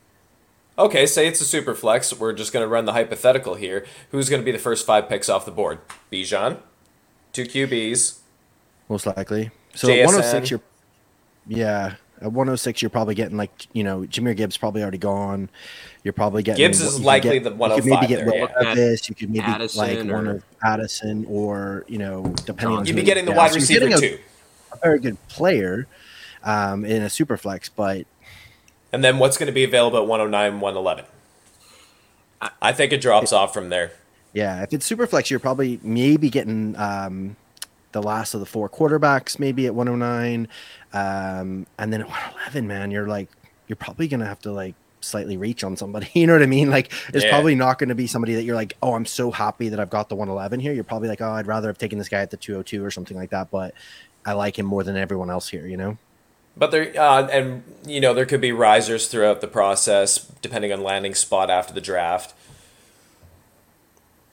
Yeah. Yeah, I mean, in terms of if you're trading for, uh, or you're trading away that 106, I can't really tell which way they're they're going with it, but I, I just feel like it, it feels like you're you're gonna get more value as we get closer, though. Like right now, we Oh, yeah. still don't 100% know. You know, the, we don't have like a name correlated to some of these picks. Obviously, we know some of them, like top three, mm-hmm. four but we, you don't know like if one of these guys that we're kind of afterthoughts right now it's like oh my goodness he's jumped up he's in everyone's top five now at the end of that five six whatever it is like i just think you can like the closer we get the more familiarity we have with like the names and which spot most of them go in i, I just think you probably can get something done where you're you're squeezing a little bit more value out of these picks so I, I, I'm kind of on the side of like I'd rather just kind of hold a little bit, unless you're getting a really, really good like overpay, which is what you're kind of expecting right now. It's like if you really believe in something to happen, one of these picks, a guy, whatever it is, it's like you're you're overpaying for whatever that pick is, and unless you're really getting that, I, I would rather just kind of hold and see how things shake out. There's just so much that could happen. The guy that you really want at that 106 spot, oop, poof, like they got hurt. They're a third round pick now in the real draft. Like you, you don't you never know. Yeah. Um, no, that's a good point. I think if it was a top four pick, I'd be way more intrigued. Yes. Um, if you're like Yes. trading your Oh, two you later pull that first trigger. to get up to like 104, then yeah. But 106 is that weird cutoff spot where you're like, you know what I mean? Mm-hmm. like because we have we have a hypothetical five six guys like we're thinking okay six you're probably going to get this but like just you just never know right Yeah. you just never know what might happen No, that's a really good point. two months I mean, in months this now, at this so- time last year, people, some people were like, Isaiah Spiller should be the 102 or 103. You know what I mean? Like people were thinking like Pretty much Isaiah everyone Spiller was. i mean in, in you know what I superflex mean? we were talking ourselves into malik willis and Yeah. desmond ridder being people top there was people who like- did there was people who did their rookie drafts before the NFL draft and they were taking Malik Willis in the top two or three picks. You know what I mean? That kind of stuff happens. Can you imagine if you had the Oh. 102 and 103 pre rookie draft and took Malik Willis at two and Isaiah Spiller at three? Ugh, I think you would that's just you would just I gross. you have nothing. you would now. just have to retire. You'd have to retire from Yeah. football at that stage. You gotta change your name and move to another fucking town. This is Like, now a fantasy basketball account. This is gonna affect your real life family just by association. This affects your real love. life. Um, if uh, if anyone is interested, uh, I put these into the DLF uh, trade analyzer, uh, and for both Superflex and one QB, it prefers the 106 side. yeah, baby. Uh, yeah, and, and I think I would agree with that. I guess it's hard to say I- this far out, but I, I At- think I would at agree this with point, that. I guess. If you have to make the deal, yes or no, right now, I'm doing that deal. Uh, give me the Yeah, 106 if- side. Yeah, if I have to choose, I'm gonna take the 106 side as well. Mm-hmm. Um, 108 for Kenny Pickett.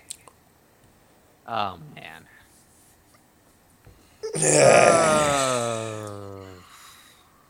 I think that's a really tough question to answer without knowing your quarterback situation I mean, and stuff looking like that. looking at my rankings, I have Will Levis at 108, and I'd rather have Kenny Pickett. So I would take Kenny Pickett. Which also goes in line with my value chart here that has Kenny Pickett very similar in value to the 107. So going with that, I would go with Kenny Pickett, but it's not like I'm running out to do it. That's It's what- not like you're jumping on a Twitter and you're like let I'm everybody not. know your Who success. was it? No. Kenny Pickett became available. Ah! It's So, like Kenny uh, Pickett and then like the Ric Flair you- gif. Yeah, Can you like be on this show every week so that way I can like take my energy down from like a ten to a two every week? Yeah, man. Mondays This are has my been the- jam. This has been the easiest show I've ever done. I've had to have no energy at all. It's nice. I'm not used to that. I'm usually the energetic one. Yeah, I'm a bit of a spark plug. They say. I can see that. I love it. I, I know. I really do love it. I, I used to be more like that, and now I'm like, Old age got old. you, man. Except for weight. no, except for the fact that you're 12 years older than me. except for he has no excuses. I don't know. This is like ter- genuinely terrifying to me. I'm not gonna lie. It's Yeah, it's genuinely a- you know what? I, That's- I can only hope that's a have that deserved same reaction. bro. No, I think it's a, I think it's a fair reaction. I'm like, how is this possible? Um, Scientists okay. are still trying to figure it out. well, we we might have to tell me what the scientists say, and we'll get back to those results. We kind of talked about this a little bit. Where do you? Oh, I think it's not if he gets cut from the Chargers. I think Oh, it's when. when. Yeah, I think that's a when, Mhm. given that they phased him out of the offense down the stretch. So, uh, yeah, what what would be? Well, well, okay. Why don't we go to everyone and say your predicted landing spot, and then maybe if you also want to add, if it's different, your ideal landing spot.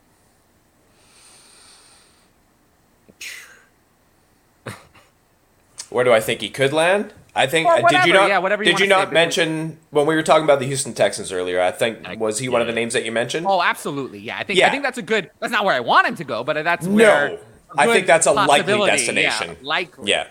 Play that uh, security blanket for a rookie quarterback coming in. I think he could find use there, even if it's for a year or two contract. And this could be a guy that just bounces around the league. Realistically, forever. where is he going to go that's better than Yeah. where he was? Like, there there is no. It's, you, you don't really ascend from uh, Herbert because then you're getting into territory where, you know, Kelce is, where guys like that, you're not really uh, kicking them off the throne Yeah, there's nowhere. I mean, as a Gerald and take- Everett. he could go and take Hayden Hurst's spot in Tennessee, I suppose, or not at Cincinnati. Jeez, sorry. Um, yeah? yeah, I, I, I guess that's maybe better. I don't know. No, to be honest with you, I think it's going to be a downgrade for fantasy. I don't think it's going to be somewhere that we like. Yeah, it's, it's hard to get better value on him at this point. I mean, the teams that need a tight end. I mean, if we really look at it, let's see. Uh, the Chargers, but they're, they're getting rid of him. You know what? He'd be really familiar with the offense, and it would just be a seamless transition into where he was. So, The Rams don't have any draft picks. They could really use a tight end Recycling just tight ends here now. going back home. Hey, it works for coaches. Yeah, I, I really don't know honestly where he's gonna sign. Uh, but I mean, Detroit has nobody. Yeah, they don't have anyone on roster, do they? Nothing really. Is it what? I mean, what's his nuts? A uh, free have, agent now? Uh, they have Hey, Brock don't Wright. you disrespect three Shane touchdown Shane Zylstra. Zil- Zylstra like that. Can you They have, like, spell James that? Can you or use that in a sentence? Uh, Z Y L. Hey, how, uh, how many tight ends caught three touchdowns in a game, though, huh? There you go. Eh, you and got his a brother point. Brandon Zylstra. Brandon Zylstra Hunter or something? was on the same team. No, it's wide receiver. Oh, yeah. I was gonna oh, say, did oh, he yeah. did he invent the paperclip? Uh, what's what's his claim No, to fame? actually, that's um, Mr. Paperclip. Uh, Oh, invented the paperclip. Mr. That's Paper, their- fuck! It was right there. It was right there. Um. All right, I got a trade offer: Isaiah Pacheco and a second round pick for Skyy Moore and Jahan Dotson. I, I don't understand. Oh, give me the receiver side, Jesus Jahan Christ! Dotson. Yeah, Jahan Dotson's Yeah, worth. I would do if it you for put just Skyy Jahan Moore on the Dotson. other side, I would have Jahan Dotson. So Jahan Oh. Dotson. Yeah, Good it lord. Sounds I like they Pacheco. Received, they're receiving. something went a little of wrong there. Pacheco and Um, this is not true. Jake is like 240 pounds. How the fuck could a tight end be sub pounds? 140? That's less than me. That's less than me. People, me, it's less than me. people, look at this. Does this look like I could be out there running routes and blocking and, and hitting my assignment? Are you fucking kidding me? Yeah, no, Sub he- 140? If you remember correctly, that must be a typo, man. 244. Yeah, maybe he means sub Lefty. one, just sub It's- or it's- Yeah. I think he's a little confused. Uh, Gotta be 240, man. so 'cause no, definitely not correct. Um, this is this is 145 big. right now. So, so no. um, where does Kmet rank for you guys? Uh, well, I just updated my rankings today. I have Kmet at tight end 14 in Dynasty. I have him at tight end 13. And So- uh, I assume that I will have Michael Mayer ahead of him when, uh, obviously, when he comes into the league. But not sure if anyone else will jump in ahead of him. We'll have to see. Yeah, tight end 13 for me. Okay. So And we're, very. we're all Have- wondering this one. Have right not here. even done my ranking. That's okay. okay, Cap. This is what I've been filling it with Jet all episode. I, I've had the, the pot of coffee right beside Oh, me. so that explains what's I'm going literally out. here. No, no, this is just me regularly. Honestly, I, I could have drinking water this whole time and been not a beat different. Bruh. I'm impressed. If nothing less. It's so easy to do this show without food poisoning. Oh, God. Yeah. Is this Remember another last week? That's fair. situation? No, you remember last week? Yeah, you definitely, you Yeah, definitely I was, like, were. dying on the show last week. Ugh. I I'm, hadn't I'm glad you're feeling. like, you must be feeling a little bit 24 hours better. before doing that show. Yeah. Oh yeah, no, I'm I'm, I'm good. Okay, that's good to hear. Trading for running back right now is the cardinal sin. But are there any you think are undervalued? Uh, yes, Rachaad White and and Brian Robinson actually are from that question earlier. Um, other than that, uh, Jonathan Taylor is not undervalued. So I think he's would- still everyone's top three or four. He's not undervalued for me. running Around there, yeah. so, So so no it's is hard the to answer. say. You can't Like call a top five guy three. undervalued. Yeah. He's overvalued to me, actually. I mean, there are receivers in his range that I'd rather have. yep. Fair. So right he's there with you. overvalued. So so no uh, to Jonathan Taylor. I'm just looking at the ADPs. I, I- mean, I have almost every running back below their ADP. So Flowosaurus, don't think that I didn't see your comments right there. There will be no pit slander as long as I am on this goddamn episode. where where did he? Where was the?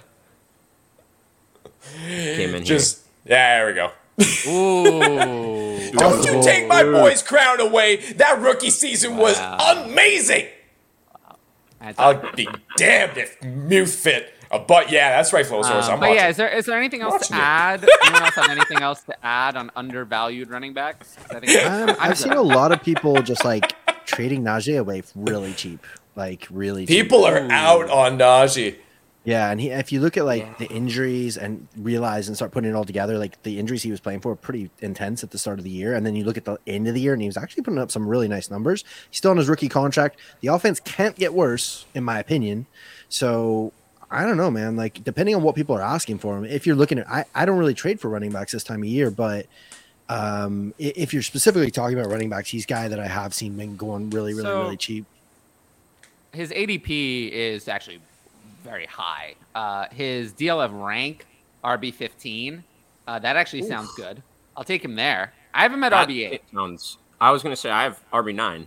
Yeah. and looking at where we were last year before the season, where he was, you know, consensus top five, six at le- at the very lowest. I feel like going into the year, if not like you know near two or three. Um, I think that's that is an interesting name because I mean, I, I I'm surprised Tyler that you do even. I mean, if he's if he's ranked RB fifteen, it's like it's hard not to think he is slightly undervalued. But I know you're you're not a fan of the age for how long he's been in the league. He's already what 300. Fine. It- No, that's fine. Velus I Jones. just, uh, you know! I just don't. Um, it depends. I mean, it depends on where he goes. You know, every player has Hit that. value. Hit that. There we go. Boom. Well, I mean, if you're a bottom three team, I probably wouldn't be trading for Kelce. So yeah. maybe not. Unless so, Unless they you're mentioned flipping. they had 110 or 202. Like unless you can put the, uh, give up Yeah. even even later pick than that 108 to somehow swing it, then it's not really Let's- probably worth it. so the entire pot of coffee was totally finished. Uh, where would Jordan Addison Start slot to in? Oh, finish. this is a good question. Oh, and oh, hey, Eric. Um, Eric, uh, if anyone doesn't know, uh, I've been uh, known Eric for a very long time. Uh, Eric is one of the people I've uh, known for the longest in the fantasy community. Eric, Shane, uh, a couple others, but yeah, where were Jordan Addison slot it, slot into last year's wide receiver class? So, is this last year's wide receiver class now? or last year's wide receiver class coming into the draft because those are not the same thing. I think I think at this point now, because I think Now? no one really expected Well, a lot of these guys to be top twelve. In twelve that case, um. I would have. I mean, I'd have Garrett Wilson ahead. I'd have Chris Olave ahead. I'd have Drake London ahead if we're if we're going now. Um, and then that's it. Yeah. Before Yeah, now, Yeah, as a prospect, he would have been uh three for me. Um, in front of Drake, but still behind Olave and Garrett. no, in front of Olave. Olave as Oh, a prospect and- was not was not up there. Oh. No, Olave Ooh. as a prospect was behind. Yeah, well, for almost everybody, Olave was lower. I mean, Burks, London, and Wilson were the top three that were floated, and Olave was considered a step down during the process, rookie process. Um, no, no, we can. Bur- I was low on Burks to be fair, but yeah, Burks was really high. People were like 101, 102. yeah, no, I. I had it Wilson, London, Burks. Uh, I think the consensus at post draft was London, Wilson, Burks, um, and I would have had Addison. Uh, I would have had it Wilson, London, Addison, Burks. Assuming Addison gets the draft capital that I think he's going to get, which is around 15 overall. Um, yeah. Okay. What do I make of Bieniemy getting interest in Washington and Baltimore? Um, that it's crazy that he doesn't have a head coaching job. Um, Well, I I don't get the lateral move here, going from a champion to Well, yeah, it's like a downgrade, surely. yeah, like big if- time. If, you're like- going from the offensive coordinator of the guys who just won the Super Bowl to like being the offensive coordinator for a team that could maybe not even make the playoffs, like why would you? Like, what are you gonna? in a stadium that literally rains down sewage upon their fans, like I don't see the. I don't see. fuck the, um, Washington on principle. I think the only the only sort of draw might be because I wonder sometimes it, Andy Reid gets so much of the credit for what they do offensively that I wonder if people are like downplaying what the enemy's part in the offense is, and so then maybe he's like thinking, hey, if I go somewhere where it's just like a garbage, you know, dump dumpster fire, and I like make it a decent it. squad, then maybe I'll get that love where because everyone kind of automatically just gives all the credit to Andy Reid. They're like, on Andy Reid called a great game. Andy Reid's a genius, and he is. But Mhm. how much is the enemy actually, you know, doing there? I heard he's a terrible interview for what it's worth. I don't know I've heard that uh, yeah, Yeah. I, I don't know how much uh, credence you want to put into that. Well, fuck. I mean, his on-field results speak for themselves, but not everyone is cut out for the top dog role. And you know what? If, Yeah, if, if his best of- worth is as an offensive coordinator, it could be the right move going to a prove-it deal, as you're saying here. Yeah. So who knows? It's possible. Do I think it's going to happen? Eh, I wouldn't if I was him. Fucking ride that dynasty wave, baby. yeah. Well, they're gonna hire one. I mean, it's gonna be Shane Steichen. Didn't they? uh Didn't they make an offer today? I saw. With them, I'll believe it when I see it. Fair. After after Josh McDaniels, let's let's wait for it to be official. Yeah, I've Um, got NFL Network on mute just in case anything pops Yeah. up mid-show. I, I don't I don't think so. Rank these wide receivers: uh, Jameson, Dotson, Pickens, Watson. Uh, interesting. Oh man, I'll go uh, Pickens, Watson, Dotson, Jameson last. yeah, I'm with that. It's based on what I've seen. That's in the order of seen most to seen least. Yeah, it's really tough because I really love Jameson coming out, but obviously So with I. what we've seen so far, I had him as my third in the class, so it's really tough for me I to wasn't bump him all the high way on to the him. bottom of the list. I wasn't as high on him coming in. So Hmm. it's also the track record of wide receiver or any player who misses their entire first year and then goes on to have a career is, is basically nothing. It's that that track record is very bad. Like everywhere you go, it's bad. Every position, it's bad, bad on top of bad. So it's not. Maybe it'll work. Uh, he seemed to be angry with the coaching staff at not using him at the end of the year. I still like him. He could be a buy, depending. I've noticed in leagues of just like your everyday person, he's a buy because he did nothing. So people are like totally Yeah. out on him. in your average dynasty man, in your more expert leagues with more experienced dynasty managers, he's a total sell for me because they're care they're just leaving his price the same, which is not what I would do. Um, so that that's he's one who varies widely. Uh, Pickens and Watson seem to have very similar prices across leagues. Jahan Dotson is more hit or miss. Where do you Uh, where do you have him? I'm just curious. In your actual like wide receiver, what?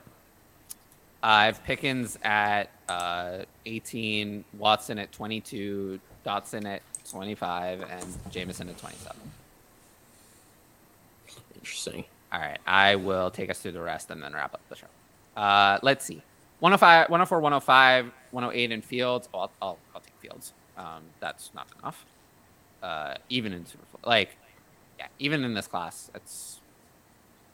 I mean, it's a lot to pay, but this class is not looking as good as I thought it was going to be.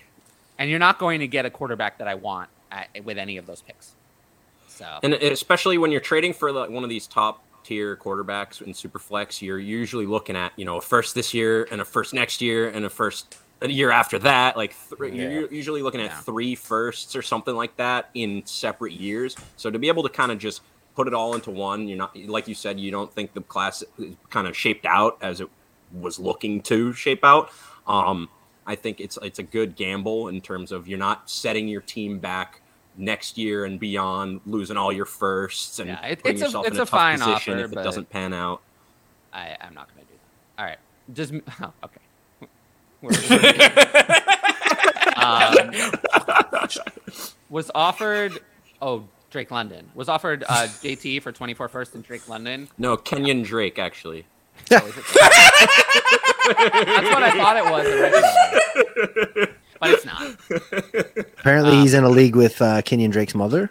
I'll, She's a better fantasy player than that. God rest her, man. She's fucking great. It's mildly offensive. That's um, I'll I'll take the 24 first and Drake London. Yeah. Pretty Yeah. easily. Uh, cheers, guys. Thanks for all you do for the fantasy football community. I appreciate Thank you, that. John. Uh, is it worth sending Dalvin and Madison for Najee? Uh, Dalvin is on the verge of finished to me, so yes, I'll take. I would definitely do that. Yeah. Najee I would would love to do that, actually. This one's not close. Oh, I would love to. Yeah, I agree with you. I would love to do this. Uh, this is actually the kind of thing I would explore. Mm-hmm. Um, you know, if I'm going to buy Najee, I want to send old Dalvin to do it, not picks. Uh, so this is actually a great move. So with this we covered. That's about the wide receivers. I mean, uh, you know, you're going to have to make a decision here, Nicholas. I mean, the value's there, but if your team is as bad as you say, then maybe I wouldn't do it. That's I why, wouldn't yeah, I was saying if you have Kelce. the 110, the 202, if you can somehow finagle those, especially since you're not a contender at all, like some, somehow squeeze out a deal without giving up that specific pick, because we were definitely saying it's worth it if you're, you know, you're contending and that that's going to help you push you over the edge or something. Like, Oh, yeah. by all means. But if you're, you know, bottom three, like you're saying, doesn't help to just have a massive difference maker at your tight end position when you're n- the rest of your roster can't keep up. So Uh, I will say that I think the Eric Bieniemy situation goes beyond this, and there are some things uh, which we're not going to get into with the interview and other things, but uh, I, I do think that just based on his resume, he should have a head coaching job. So it's there's some other reason, either nefarious or otherwise, where that he doesn't. Um, you know, and there he does have some things in, in his past that are not ideal. Uh, so that that could be part of the reason why he doesn't get a head coaching job. Uh, but if it's not that, then it's just that you know teams are being unfair. But uh, yeah, I, I don't think the reason he's not getting a head coaching job has nothing to do with his resume as an offensive coordinator. He's been an excellent offensive coordinator, and if it were just based on that, he would Mhm. have a head coaching job. So there is some other reason, whether it's fair, unfair, nefarious, or otherwise. There, there is another reason. It's not based Yeah, on his on-field because he's he's one of those names every year once the Chiefs are out of the yeah, playoffs. and, and he does They- have some things in his past around. that are bad. So they're, they're not good. So that that could be that, that is a legitimate reason why he might not be hired. So that that's that's something that isn't brought up enough, but it, it, he does, and you can go look that up if you want to learn more about it. Um, Carr and Bieniemy in Baltimore. Oh, that's not happening. um, yeah, that's not. Carr is This guy uh, clearly hates Baltimore. he's like, yeah, I, Yeah, that's He's saying he's saying Carr would don't play know. quarterback and Lamar Carr, would be there yeah, for running. No, no, no. Dude, they would like embrace the super flex. I love it. yeah, for me, I think Carr, Yes! Finally! Carr, um, Carr's still probably going to go to, uh, to the Jets. I feel Yes! like most likely. Um, yes. I think but if he doesn't go to the couple- Jets, uh, Tampa Bay, I think the could be radar. interested. Uh, the as well. Saints, I think, is a sneaky. sneaky Uh, I think if the one, Saints, the Saints seem to want him to take a pay cut. So my guess is they're not going to be the highest bidder. And if he gets the free agency, I don't think the Saints are going to win the free agency fair. bidding. Oh, fuck no. They're not going to win that competition. So And how is think- the Jets not more enticing? I think it is. But I think Absolutely. via Look at that young squad around him, man. Shit! Given that he's was still on the Raiders as of that time, the Saints are the only team that contacted the Raiders to be interested in trading for him. So he explored that option. It didn't work out. He didn't want to do that. So now he's demanding his release, which he's going to get, and he can sign with any team. It's almost certainly not going to be the Saints. But I don't blame him for exploring that option. But I would, you know, the Absolutely. Jets, the Jets and Tampa Bay would be the, the two on the top of my list because they're the ones that have weapons, you know, Yes. and they're they're solid rosters who just need a quarterback and you know have some other holes but are not not bad teams. So those would be the ones that I would look at for sure. Frank Reich loves an older quarterback. It could be interesting in Carolina, I Carolina. think Carolina That's- uh, Panthers are is a definitely little bit farther away though. Mhm. Honestly, I think the Jets, Jets with any quarter, Jets with any competent quarterback were a playoff. Ugh. I mean, Jets with Jimmy Garoppolo were a playoff team. If they had if they had 17 games with Jimmy Garoppolo, they would have made playoffs. If they had 17, games, 17 Derek Carr, games they of Joe Flacco. I don't know about that. 17 games of, of Elite. would have. They just need to trade for Sam Darnold. That's what they need. No, no, no. But uh, yeah, Derek Do Carr, not recommend. I mean, Derek Carr is probably going to be released today. Like it's it, it's either going to be today or tomorrow. He's going to be released, and then we'll have. Good for him. Yeah, he gets to jump up on free agency, which is good. For Yeah, him. man. Which is great. And He gets for to us set too, just the to market, and he gets the to sign value first lies. before. I can't Absolutely. believe how dirty they done him, man. Well, Yeah, yeah, that's really, a- I that's mean, it's going to work way. out well for him. Oh yeah, it's great for him. So but I mean, just not- like it's so just it's such actually a not so bad. trashy, weird way of doing things. They didn't do it well, so it might Yeah. hurt them down the line, but it's not going to hurt him. He's going to be Oh, free no. agent a month I early. feel He'll be like fine. what That's he's gonna hurt him doing now is also kind of getting back at him to some extent. No, it's too, not. It's the right thing it. to do. He's actually doing. He's not getting back at them. He's doing something selfish, which is fine. I I, I approve of it. It's. I mean, it's in his better interest, but it's also in the team's not better interest. what he's doing, The which team is that like he it won't be makes playing sense. for anymore. So of It, course, ma- it makes sense. Why would absolutely. he do I anything do to help Why the would you team help just part screwed him? You know? I mean, Matt Ryan Yeah. did. So you know, you, Mhm. he he helped. Uh, yeah, but anyway, uh, Etienne's actually one of the few examples of a player who sat out uh, the year and then was actually due to injury and then was good. You know, most of the time it's players who come in and out. Like uh, Mike Williams eventually was okay, but it took forever to get the career on track. Corey Davis missed a lot of time. You know, that career kind of never really got started. N'Keal Harry missed a significant amount of time. That career kind of never got started. You know, John Ross What do you mean? He's a great run blocker. yeah. But but most of this and all Kevin White missed the whole year. The career just kind of never got started. There's a, especially at wide receiver position. These players who miss significant time in the rookie year really don't have a good track record. So we'll, we'll see if he's the exception. Um, but I also preferred Treylon Burks over Jameson Williams coming in. So uh, I don't see why I wouldn't prefer Treylon Burks. Who had a good rookie year. You know, we sometimes we expect too much considering the offense. He had a good rookie year uh, and he you know showed a lot, showed that he could be a, a top weapon on a receiving offense. So hmm uh, it's a sad day in the truth Truther residence for Ridley. Why? Just Why to is- be a truther. Okay. um, and Baltimore would still have Kenny Drake. Huh, that's a good way to end it. Um, so yeah, plug plug things, plug, plug your things, and then I'll, I'll close out the show. Uh, yeah, you can catch up ch- catch up with my podcast Dynasty Debates anywhere you listen to podcasts and writing ranking over at Dynasty Nerds. I, I do listen to the Dynasty debates, and I, I think it's great. I like Oh, thank I've been listening uh, for over a year. Oh, Every thank you very much. You're the one. Uh, you are the one. I know I know from your numbers that I'm not the only one. No, I appreciate it, buddy. Thank you, man. I appreciate that. You go. No, we know where Conan. Is. I'm is. here. Yeah, I, I'm here every week. Conan, he's a barbarian. You can catch him on. The... flexing and punching out horses that have uh, carts attached to them. anyways, I just first before I start plugging my shit, I just want to thank all of y'all for having me on today. This has been my first actual football guest spot in months and months. Like I said, I've been I've been kind of paring that back a little bit, so this was very refreshing. It, it was nice to be able to flex a little bit and talk about one of my favorite positions in football, fantasy football, both footballs. Um, but yeah, uh, you can find me on Twitter at Smoky Hell NFL, right down here. Actually, we read left to right in North America, which I'm guessing is the primary audience of uh, this show. And uh, you can find me on YouTube at uh, youtube.com forward slash at Smoke Show Studios. Yeah, all one word. And uh, it's a lot of music reaction videos these days. Uh, we we kind of took off with those, but uh, I've got other phases that are just taking off as well.